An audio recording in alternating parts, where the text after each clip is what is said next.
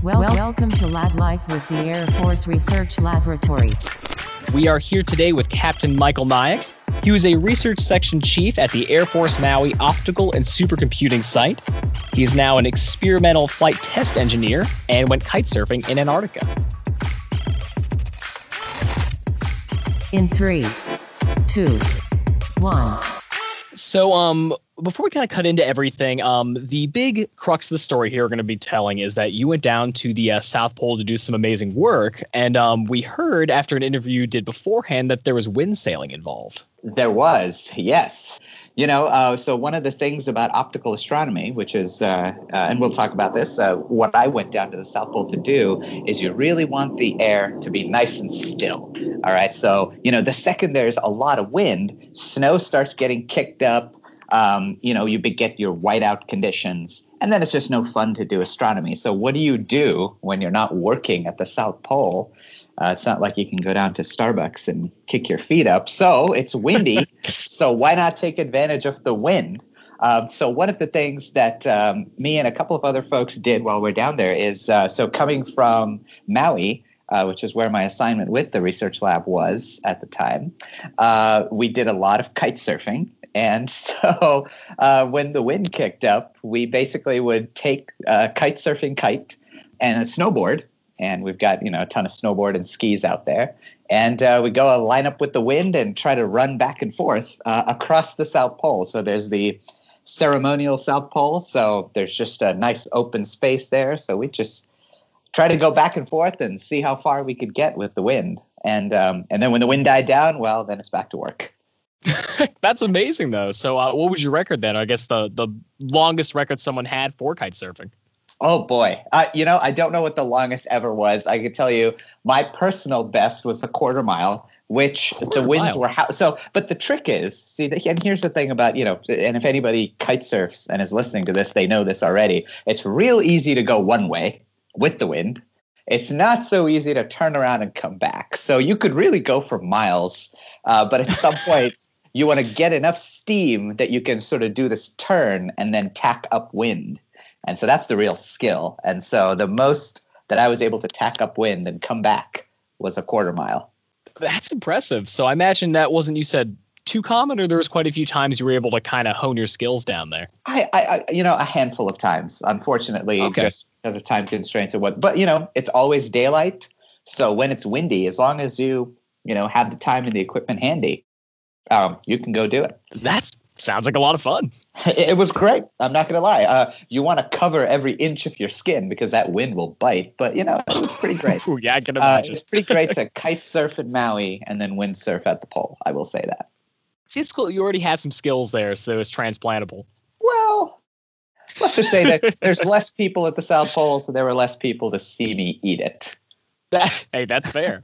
um, so uh, kind of going uh, a little ahead though, jumping back to what you're doing now. Um, so correct me if I'm wrong, but you're practicing right now in flight. So at the moment, I am a uh, flight test engineer with the U.S. Air Force Test Pilot School, and actually, um, this year is the 75th year of Test Pilot School. So the school is actually older than the Air Force. My my job now is to be a flight test engineer. Uh, so two days ago, I got to backseat in an F-16, and we ran uh, a test at supersonic speeds on some weapons delivery. So that's that's my job right now. Is I'm I'm a student at uh, test pilot school, learning to be an experimental flight test engineer, and then so it's back to school again, and uh, and then by the end of this year, at the 75th anniversary of test pilot school, there will be 24 of us that will be test pilots and test engineers testing the the new generation of aircraft for the Air Force.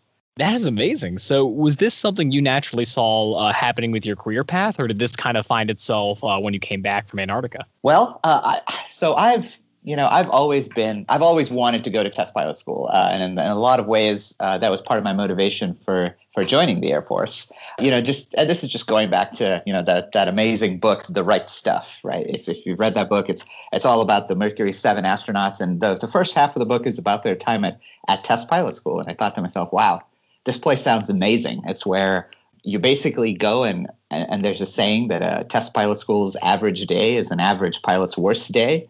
And I thought to myself, that that sounds like the kind of place that I would like to go be a part of. And now that I'm here, it's it's it's absolutely amazing. So that's something I, I wanted to try and get to in my career at some point. Uh, but I have been fortunate that in the meantime, I was able to develop my you know scientific credentials as well, uh, and that's what took me to Antarctica. So I would say that actually they're they're kind of on two opposite ends of the spectrum. My old Yeah. job, uh, yeah. So the Antarctica thing is all the way over in like basic research, right? Where fundamental techniques, and we're really uh, just a step past theory, like equations, and then test is all the way at the other end of the spectrum where you have this one of a kind prototype and your job as the test pilot and the test engineer is to make sure that it is safe to build a hundred of these and when regular pilots and regular engineers start flying in them they're not going to go kill themselves so it's the, the other end of the development spectrum Well, that's awesome. So working at both ends, then, do you have one that you'd say you'd prefer, or is there kind of things about both you really enjoy? the skills of one apply to the other. And in fact, I think this is part of the reason why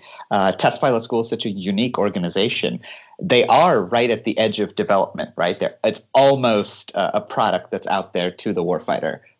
However, they have a strict focus on research because it's like this is the last gate to clear. And we really want to find out as much about the system as possible. So I would say that as opposed to having just tests and just researchers, uh, Test Pilot School is really this unique place where the two meet in the middle, and that's why I'm just I'm thrilled to be here. Uh, so it's it's skills from both. I think you wouldn't be a very good tester if you didn't understand the research and the theory, and you're not a very good researcher if you don't know what the user wants. That's amazing. That's really cool. Uh, so, kind of touching on that, then, um, you're talking about how uh, you've been looking forward to doing this position for some time. Um, going back to uh, when you were in Antarctica, uh, how did you feel when you were initially offered that position? Oh, incredibly excited. Uh, I would say that was another dream come true. The South Pole is such a unique place. It is hard to get to. And that's, you know, for, for good reason. It's remote, it's dangerous, but there's also, there's a mission there, and, it, and that mission is scientific research. And so to get there, you have to prove to the National Science Foundation, um, and just as a bit of background, the National Science Foundation runs the entire U.S. Antarctic program. So you have to convince the NSF that your research is not only NSF quality, but also that it can only be accomplished or can be accomplished better at the South Pole than anywhere else in the world. When I found out that that we were that our project Landit had been selected, I was I was absolutely thrilled and excited. And that project is still continuing. Oh, very nice. Yeah, actually touching on that. So, talking about Landit, since you mentioned it, um, can you kind of explain that for our viewers, like what the Landit project covered and what your goals are, doing the basic research you did? Absolutely. So I think Landit in one line, and, and I'll I'll explain this in just a moment, is can we apply established uh, what we call astroseismology techniques to Jupiter and Saturn? And once we build the right tools there, can we then apply them to the interior of satellites, which is something that the Air Force is interested in? So, what does all of that mean? What it means is that there is seismic activity within stars. And we've known this for a while. There are these things called pulsating stars, and they pulsate because there's action that's occurring in the interior. So, the basic theory, if you want to think about it, is that interior processes dominate exterior observables. So, if you're looking at a star from the outside, you don't necessarily need to delve into its interior physically to know what's happening there. The basic theory is that there are waves that are propagating inside the star, causing it to pulsate, right? And those waves are modified by whatever they pass through. So, by the way that those waves are modified, we can tell something about the interior. And guess what? That's exactly what we do for earthquakes, right? We can detect earthquakes around the world from where they occurred. And that's actually a good thing because, so let's say there's an earthquake in Japan and we have a observing station in California. There is value in observing those waves in California because they have on their way across the earth, they go over, but they also go through the earth to get to California. And as they transit through the interior of the earth, they're modified by the interior of the earth. And that's actually how we found out a lot about what the interior of the earth looks like without actually having been there. So we decided, so that's seismology. And then there's helio or astroseismology, which is basically doing the same thing on stars. And so, what we'd like to do, what Landit is trying to do, is to observe Jupiter and Saturn, which are gas giants. So, they fun- function a lot like stars. So, we understand the physics of stars. We want to apply that to learning more about the interiors of Jupiter and Saturn, our largest neighbors. Uh, and that's what the NSF is interested in as well. But then for the Air Force, we'd like to see well, okay, so we've established this theory by which the interior, whatever's in the interior, modifies the signal on the exterior how about applying that to satellites? Can we tell something about the interior of satellites? So, to return to my one line, which hopefully now makes a little more sense, what is Landit? Can we apply astroseismology techniques to Jupiter and Saturn? And once we build the right tools there, apply them to the interior of satellites. That's perfect. That makes uh, a lot of sense, honestly. So that's one of those things that um, when you explain to somebody at first, it can be uh, difficult to grasp. But honestly, with the, especially with the earthquake analogy, that's very easy to follow. Oh, absolutely. The interior physics are a little bit different for Earth versus satellites versus Jupiter, but the principle is the same, right? You can use exterior observables to glean knowledge about the object's interior. In other words, you don't need to see into it, you just need to see it, whether that object is a star, a planet, or a satellite. That's the bigger picture. And part of it is we're hoping to prove that equivalence. Definitely, yeah. And you said the uh, research that you've now left is still continuing? That's correct. So this year, uh, I was fortunate enough to go down to the South Pole and set up a small optical telescope. And part of the purpose of that is, you know, the, the pole is a very unique environment. And an optical telescope, so that's the wavelength that your and my eyes see, it's modified by cold, right? There's a ton of things that can go wrong when things get that cold. Your mount can freeze. So now you can't actually look at or track what you wanted to track. Uh, if you get ice on the lens, nothing really wants to function that well, right? If it's in the now, if it's a radio telescope, oh, radio telescopes love cold. And in fact, the South Pole has world class 10 meter radio telescopes there.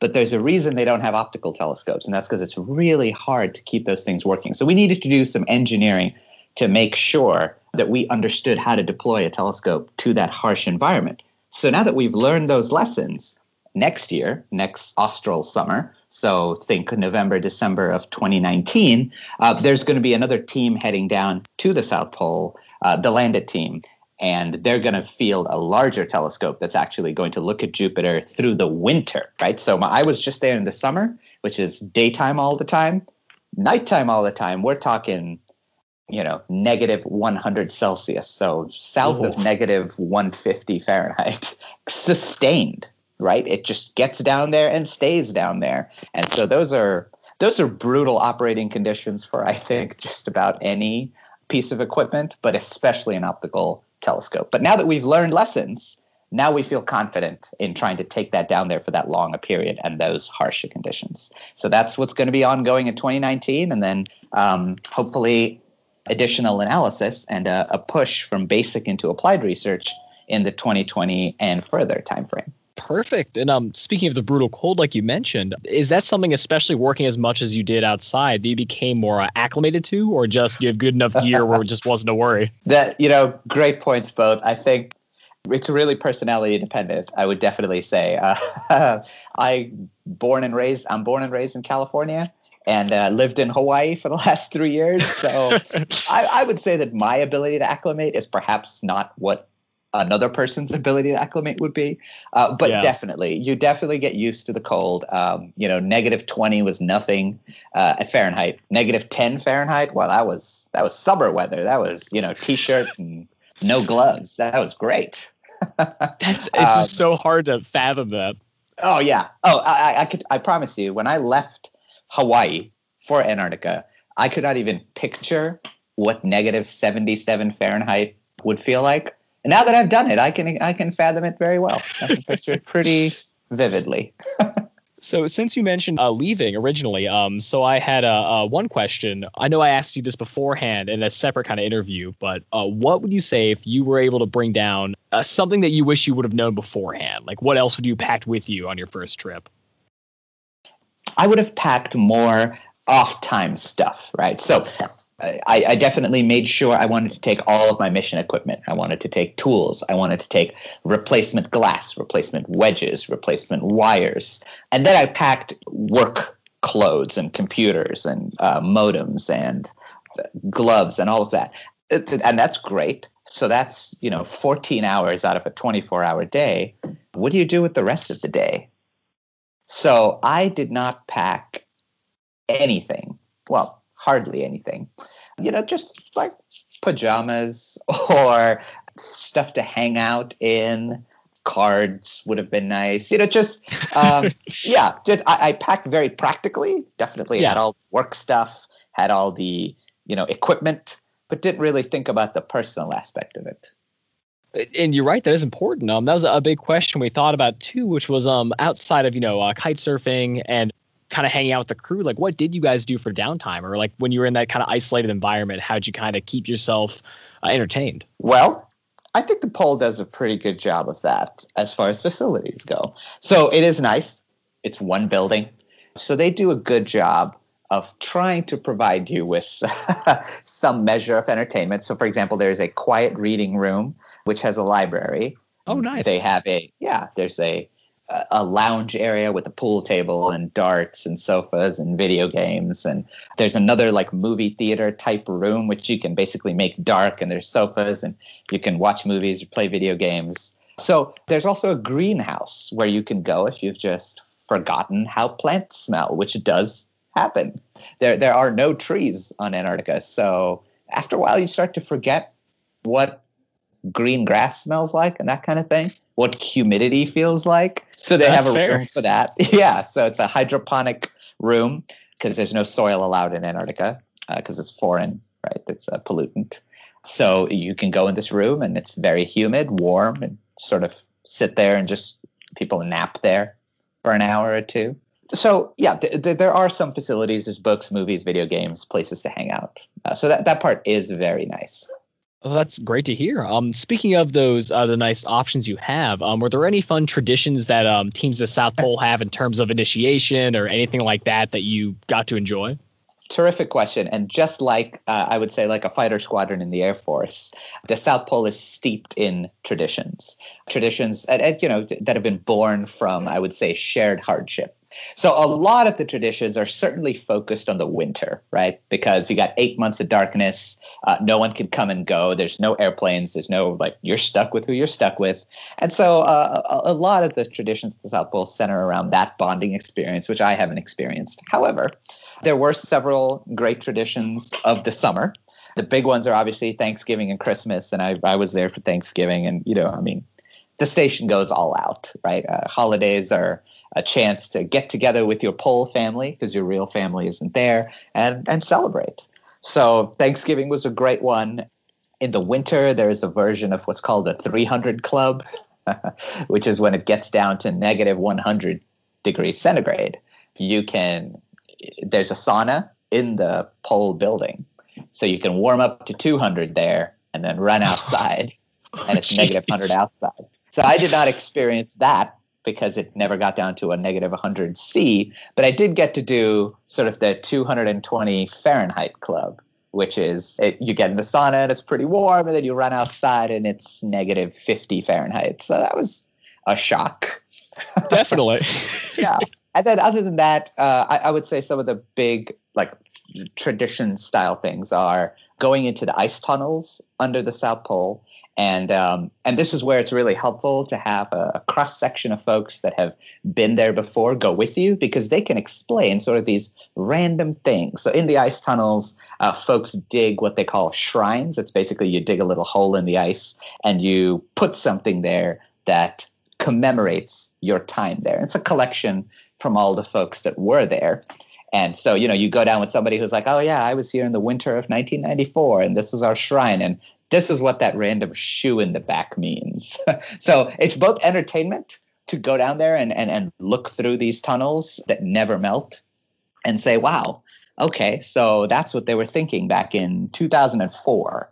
The shrines were a, a nice tradition that I liked. That's I had no idea. That's really interesting. So, uh, kind of touching on that, that I know um, uh, you'd mentioned beforehand when I'd asked you kind of about like things you brought down. Uh, you mentioned something about dark chocolate. So I don't know if that was something you said that was something people really enjoyed down there, or you wish you would have brought more, or uh, what the oh, story yes. was there. Anything new is great, right? Because when you live down at the South Pole and there is no, I mean, everything's frozen. The cooks do a fantastic job trying to resurrect great meal out of frozen food that's been buried in the ice. But, you know, I think we can all agree that there's something missing from that. And so anything new is great, right? And chocolate, food that's that's fresh, so freshies, fruits and vegetables, all of that, you know, you know, people go go nuts for it. It's like um, it's the novelty of it. So certainly one thing that helped me is to barter for is hey, dark chocolate. And I was lucky. Um, some friends of mine really helped me out and mailed me just more chocolate than I could possibly eat. I love chocolate. So, uh, hey, same. I, I agree. Yeah. So uh, I, there was just more that I could feasibly eat during my time there. Uh, so it was a great way to, you know, break the ice, make some friends, trade for something maybe. So that was the story of I, I, I found dark chocolate to be a very effective currency. There is that's that's great funny you mentioned this. We actually had a question about uh, freshies. So um, I was watching oh, yeah. uh, Anthony uh, Bourdain, and he went and visited Antarctica. Specifically, went to McMurdo Station, right. and um, there was like a, a, club there, like some kind of really cool club where they mentioned oh, yes. like vegetables are called freshies, uh, the researchers are called beakers, uh, stuff like uh-huh. that. Like, did you go to the club, or was that common? yes, definitely. And and right there, I, I would say it's one of the major differences between McMurdo and the South Pole. So McMurdo, for those folks that aren't aware, is sort of your gateway to Antarctica. That's your first stop. If you're part of the U.S. Antarctic program and you're not going to Palmer Station, which is all the way on the other side of, the, of Antarctica, so far, in fact, that you depart from Chile instead of New Zealand. And if you know how far apart South America and New Zealand are, then that gives you an idea of how big Antarctica is. But most people, I would say, come through McMurdo. That's on the coast, right? It's where Amundsen and Scott, the first two men to um, to conquer the South Pole, uh, they were on Ross Island, which is where that's where they started from, and that's where McMurdo is, and that's why it's so big. And so McMurdo is sort of the big town in Antarctica. I would say, if you can call a town of 900 people a big town, uh, but it's there are more people there, more uh, supplies readily available, right? Because it's the coast, it's not as cold. Cold being a relative term, of course. But you know, planes are able to get in and out for longer. It's not cut off from the world for six months like the pole is. Uh, so you have a lot more, I would say, uh, what you would think of as modern amenities to include entertainment options. and and yes, so there is a club there. Uh, there's two bars actually as well. And So the third one opens up periodically. And in addition to that, right down the street is right down the ice, I should say, is the Kiwi station right by McMurdo is Scott Base, which is run by the New Zealanders. And every Thursday, they have American night. so, oh. uh, yeah, so the Americans from McMurdo try to go down and, and hang out with the Kiwis and, you know, drink their alcohol in their bar and then, you know, reciprocate. So, so there's there's all kinds of options for nightlife if i'm using that word with quotes but you get the idea. So yeah uh, and it's great it's terrific. You go out to the to the club at mcmurdo and you see you know maybe 200 people there just sort of kicking back. And so you mentioned the word beakers which is kind of a, a slightly derogatory word for scientists. And it's because there's two kinds of people in antarctica right? Uh, for the us because of the U.S. Antarctic Program, we have science. It's a, it's a scientific research mission. So you've got scientists that are doing that work, like myself, and then you've got support folks, and those folks' job is to basically enable uh, all of the science. So they are the the loggies, the fuelies, the carpenters, the cooks, the bartenders, the all, all of that, all of the uh, you, you, can think of it like a military base, right? Uh, like an Air Force base. You've got the pilots who are sort of the the tip of the spear. But then, you know, they don't just fly the airplanes by themselves. There's this whole army, standing army of people that support them. And so that's that's the difference, right? So the beakers are the scientists and their postdocs and students and such. And then the, support staff is is everybody else. So it's one of the lovely things about the bar is you get everybody's there. There's not really anywhere else to go. So you see all kinds mixing together, chatting, friendly rivalries, trivia. It's it's terrific. Uh, so uh, down at the South Pole, there's not really a bar. There's not really enough people to justify one. It's one building as opposed to a whole sprawling complex. But you know, we have we have our fun moments. Oh yeah, and I'm glad to hear that you were able to partake in some of that. It sounds like at McMurdo. Oh, yeah. No, it's terrific. You know, weather delays early in the season uh, tend to slow you down. So you'll just as a bit of background, the LC-130s, the U.S. Air Force owns the only ski-operated aircraft that fly into the South Pole, part Bashers. So if, if you're talking like regular transport, right, it's LC-130s, ski-operated C-130s, and they fly from McMurdo, uh, but they do not like to stay at the pole. If they're at the pole, and there's weather, they will not shut down the engines because it could get so cold that the fuel lines literally freeze. So they will keep the engines running, and then as soon as they can, they will head back to McMurdo where they're based. So, as a result of that, th- things are a little more limited at the pole. And so you only go when there's good weather. So I was lucky enough, even though the pole was my destination, uh, to spend three, four days in McMurdo waiting for weather to clear enough for us to get out there. Yeah, and uh, speaking of like flying down in your journey, um, one big thing we know that we especially followed you on was your blog at michaelnayak.com uh, slash blog for people who are interested. Um, and that was a big thing that was cool to kind of follow uh, what you did and where you went. So was that your first really big blogging experience, or is this something you've done yeah. before? No, no, this is definitely the first time. As well, it's just and it it becomes such a it's such a consuming experience. You know, I mean, there's so much prep that goes into it and once you're down there, you're relatively cut off from the world. And I was a team of one. So I, I knew I would be working all the time. And so I really just wanted a way to try and document this experience, if not for others, then just for myself, in case I never got the opportunity to go back. And so this I've never blogged before. This is the first time, and it just started off as like it started off as more of a, a place to document my lessons learned for the team that's going to follow me in 2019, right? They're all newcomers to Antarctica as well. And there's certain lessons that just, you do this once, you learn a lot. And there's just certain things that you would do different. And you go twice, and boy, you you know so much more the, the second time. And then the third time, you're really a pro. So they say, um, just a random segue, actually, this reminds me, they say the first time you go to Antarctica, it's for the adventure. The second time, it's for the money the third time is because you don't fit anywhere else anymore. so you, you, you learn a lot and you really learn to adapt with your environment, harsh circumstances, and, and working all the time and that kind of thing.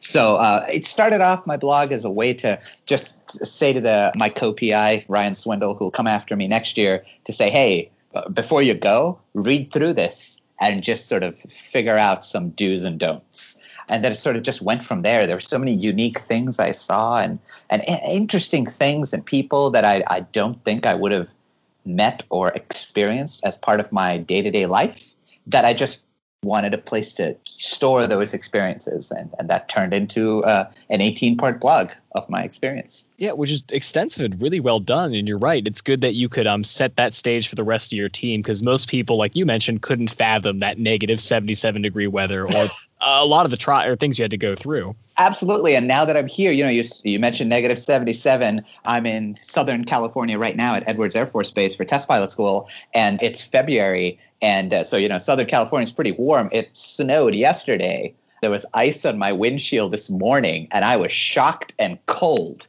And, and, right, right. And my some of my classmates are laughing at me, saying, "Wait a minute, didn't you just come back from Antarctica?" And I was like, "Yes, I did. But you know, just like you adapt, acclimate to the cold, we talked about that before. I acclimated to the warmth, and so just like that, like so now, I'm almost. I feel like if we talk two months from now, and you ask me the same question of how was a negative 77? I'd be like, I don't know. It, it, it was bad. I definitely remember it being bad, but now I, I'm not in it anymore. I'm in plus 77 now. So it's, it's hard for my brain to take itself back to that place. So just while I was in it, I wanted to to write down the experiences as they were current and just freshest in my mind, and hopefully the most useful to anybody else that's either interested or is planning to go down themselves. Absolutely, yeah. And um, speaking of, we actually had a few fan questions here we wanted to ask uh, near oh, the great. end. Uh, was from Sophie C, and uh, she mentioned, um, what are some of the best or worst moments while conducting research at the South Pole? So, kind of like maybe some certain like specific challenges or triumphs you may have had. Ah, okay.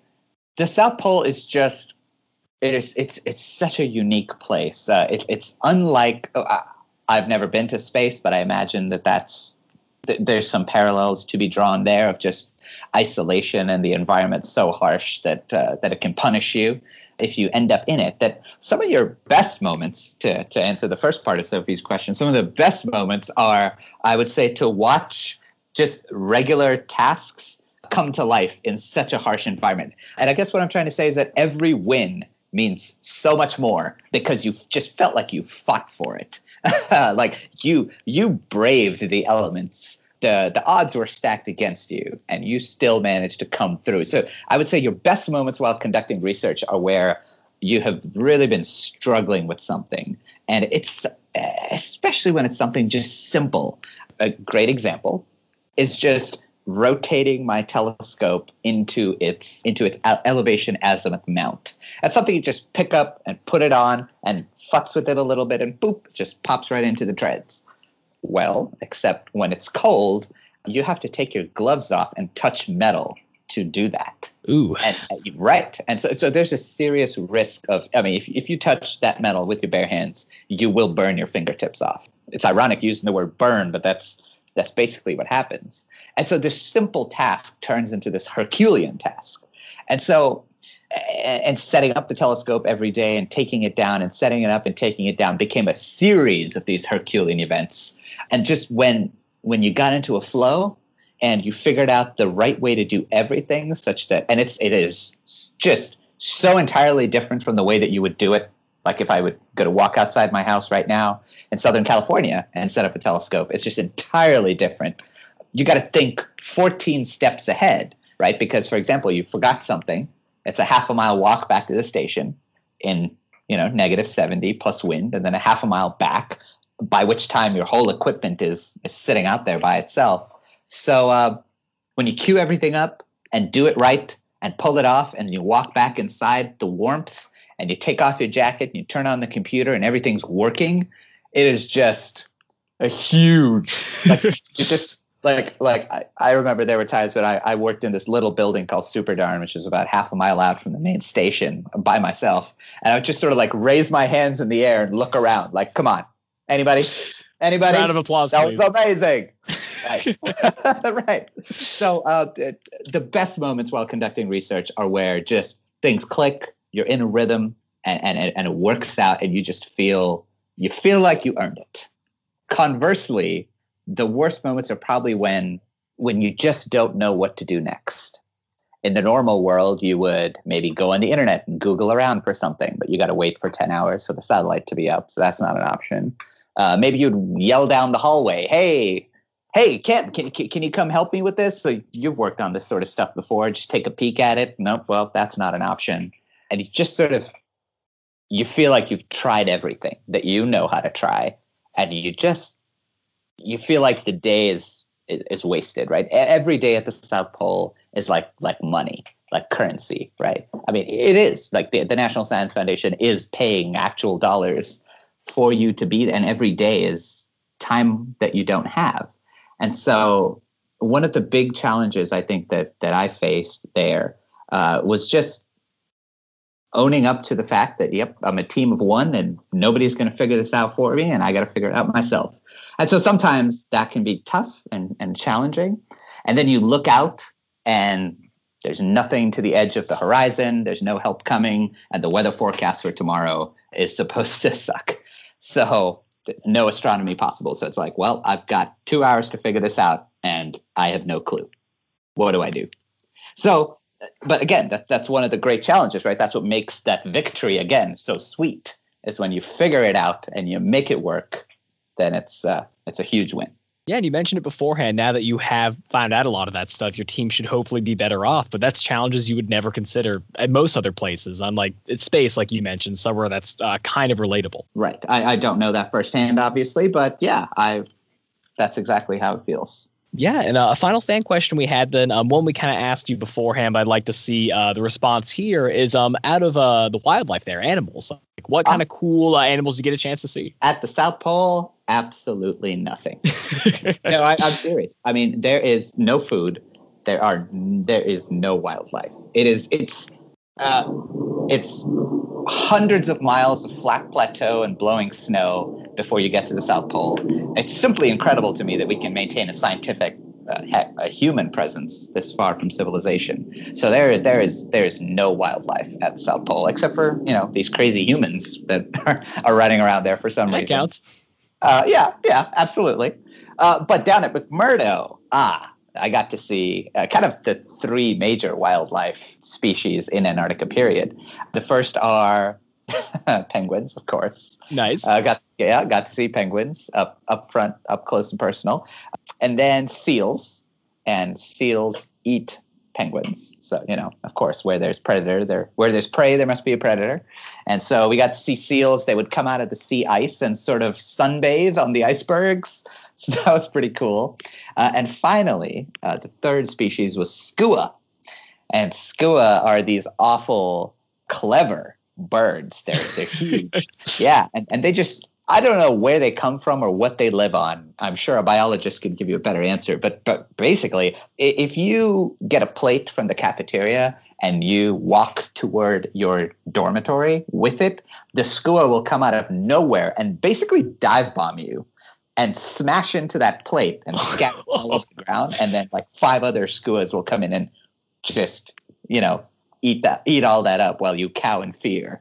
And uh, that's like horrifying. Yeah, oh, they're they're organized. I'm telling you, there's, there's some real there's some real mafia stuff at work there. So the skuas, the penguins, and the seals, and and you know the humans who boy let me tell you there are some unique individuals down there okay.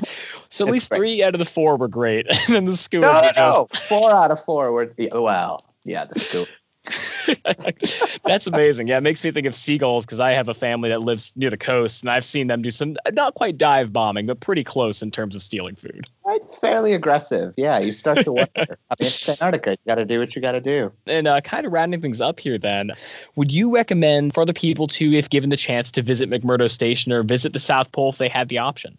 Absolutely. If you want a perspective on human endurance the ability that we have to turn something nothing into something. And just an amazing thirst for knowledge. Go to antarctica. And the us antarctic program is incredible. It is set up to foster basic research for humanity's benefit in one of the most hostile places on the planet and to see that and better yet to be part of it is incredibly inspiring. And so uh, you know even secondhand just watching that what people go through to learn more about our planet and, and, and try to figure out these really tough puzzles that can't be solved anywhere else on the planet it's inspiring. And apart from that the, the people are amazing right? So is what i'm saying that the, you're not going to meet these people at a bar or you know da- living down the street from you because they're off in crazy places doing crazy things. And when you're one of those crazy people with them, I think it, it really inspires you. Yeah. Uh, it's art of the possible. So, and then apart from that, just to see this barren landscape. I mean, I, I can't, I don't know if we will get to the surface of another planet in my lifetime, but boy, if you want to know what that feels like, I imagine Antarctica would not be too bad a place to start. You're right. It's almost like going to another world. That's fair. The ice planet Hoth came up a lot. I could totally imagine that. So, um, uh, the final question we've been asking a lot of people just to get a good feel. What would you say is your favorite invention from the Air Force as a whole, if you have one? Uh, okay, so I'm sure that there's there's several answers that I could give you to this, but I'll just I'll give you the one that I think is most Antarctica related. How about that? Yeah. So the Air Force runs the airlift mission uh, in and out from New Zealand to uh, Antarctica and back. So it's Air Force C 17s that do the run between intercontinent, and then on the continent, it's LC 130s and Twin Otters. And I got to say, uh, it is amazing to me how much these planes can carry and get off the ground and get somewhere safely. So, as you head to the south of the world, all those lines of longitude start to converge on each other. So, na- navigating with a compass is impossible. So, if I stand at the South Pole, every direction is going to show me north on my compass. Yeah. So, it makes navigation crazy hard. And the Air Force and the Navy uh, before it have perfected the art of navigation with GPS. So, first, small answer is GPS. But second answer is these Herculean airplanes, and it's kind of a pun because the Herc is the C 130. uh, but yeah, uh, these planes do amazing things, and they can land on ice. They can land on snow. The, the pilots are incredibly skilled, and they carry hundreds of thousands of pounds, millions of pounds across the year in and out of Antarctica to help this mission happen. So I would say uh, my, my favorite invention, I'm you know part of test pilot school, part of my job is going to be testing these aircraft of the future. And this is part of the reason why I'm just really excited to do it because I got to see them in action. These incredibly outfitted airplanes, the C-130 was built with something else entirely in mind. And then they said, well, can we support Arctic operations? Yeah, absolutely. Let's adapt this plane. Let's put some skis on it. Let's give it some cold proof equipment and let's send it in there and see what happens. And that's how our Antarctic program thrives. So, my favorite invention of the Air Force is uh, GPS and these incredibly flexible uh, and helpful cargo airplanes. Absolutely, to make sense for your mission. So that's yeah, excellent answer. Can't do without it. Sweet. Um, so before we wrap up here, then, um, is there any final words you'd have for a people um looking to not only just maybe work in Antarctica, but maybe just uh, going the career field and trying something uh, challenging or something new like you did? Advice I would give to others is, uh, you know, get educated and keep getting educated opportunities emerge when you keep widening your knowledge base. I started off as an aerospace engineer and went to Antarctica as a planetary scientist. And also, you know, don't listen to the naysayers. There's many, many, many unique opportunities, but you got to work for them. And I'm very thankful for how unique my career has been. But uh, I think I owe that uniqueness to being able to take a whole bunch of no's and keep going until I found a yes. So if you search for people that understand and share your passion, get good advice, then I would say anybody can do it. Awesome. Sorry, I was just writing that down. That was a good quote. Oh, thank you. Thank you. So, um, thank you everyone for listening. Um, if you want to look at Captain Michael Naik's blog, just go to uh, www.michaelnaik.com slash blog. If you want to see more on when the podcast will be coming out and keep up with Lab Life, you can check us out on Facebook, Twitter, Instagram, LinkedIn, and YouTube at AF Research Lab. And uh, make sure just to stay curious Logging off.